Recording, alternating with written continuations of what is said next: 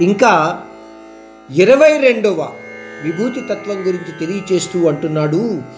పరమాత్ముడు సిద్ధిత్వము గురించి తన యొక్క విభూతి తత్వంగా చెబుతున్నాడు. సిద్ధిత్వము లేదా సిద్ధి అంటే సాధారణంగా మానవ సమాజంలో మనకు మనము కోరుకున్న కోరికలను పొందడము అని అనుకుంటాము.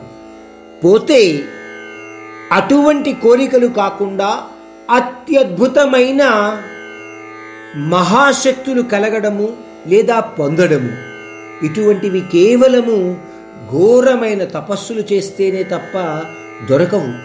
అటువంటి శక్తులు కలిగి ఉన్న వాళ్ళు తమ శక్తి ద్వారా అనేక చోట్ల ఒకేసారిగా ఉన్నట్టు కనపడడము అతి సూక్ష్మంగా కానీ లేదా అతి పెద్ద ఆకారం కానీ మారగల శక్తి కలిగి ఉండడము ఇవన్నీ కూడా సూపర్ న్యాచురల్ పవర్స్ ఈ సిద్ధి అనేది అత్యద్భుత మానవ శక్తిగా కనబడుతుంది.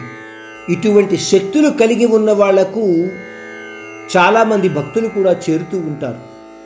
ఉదాహరణగా చెప్పుకుంటే మహర్షి కపిల మహర్షి చాలా అద్భుత శక్తులను పొందాడు. అని కొన్ని పురాణ గ్రంథాలలో చెప్పబడుతూ ఉంటుంది.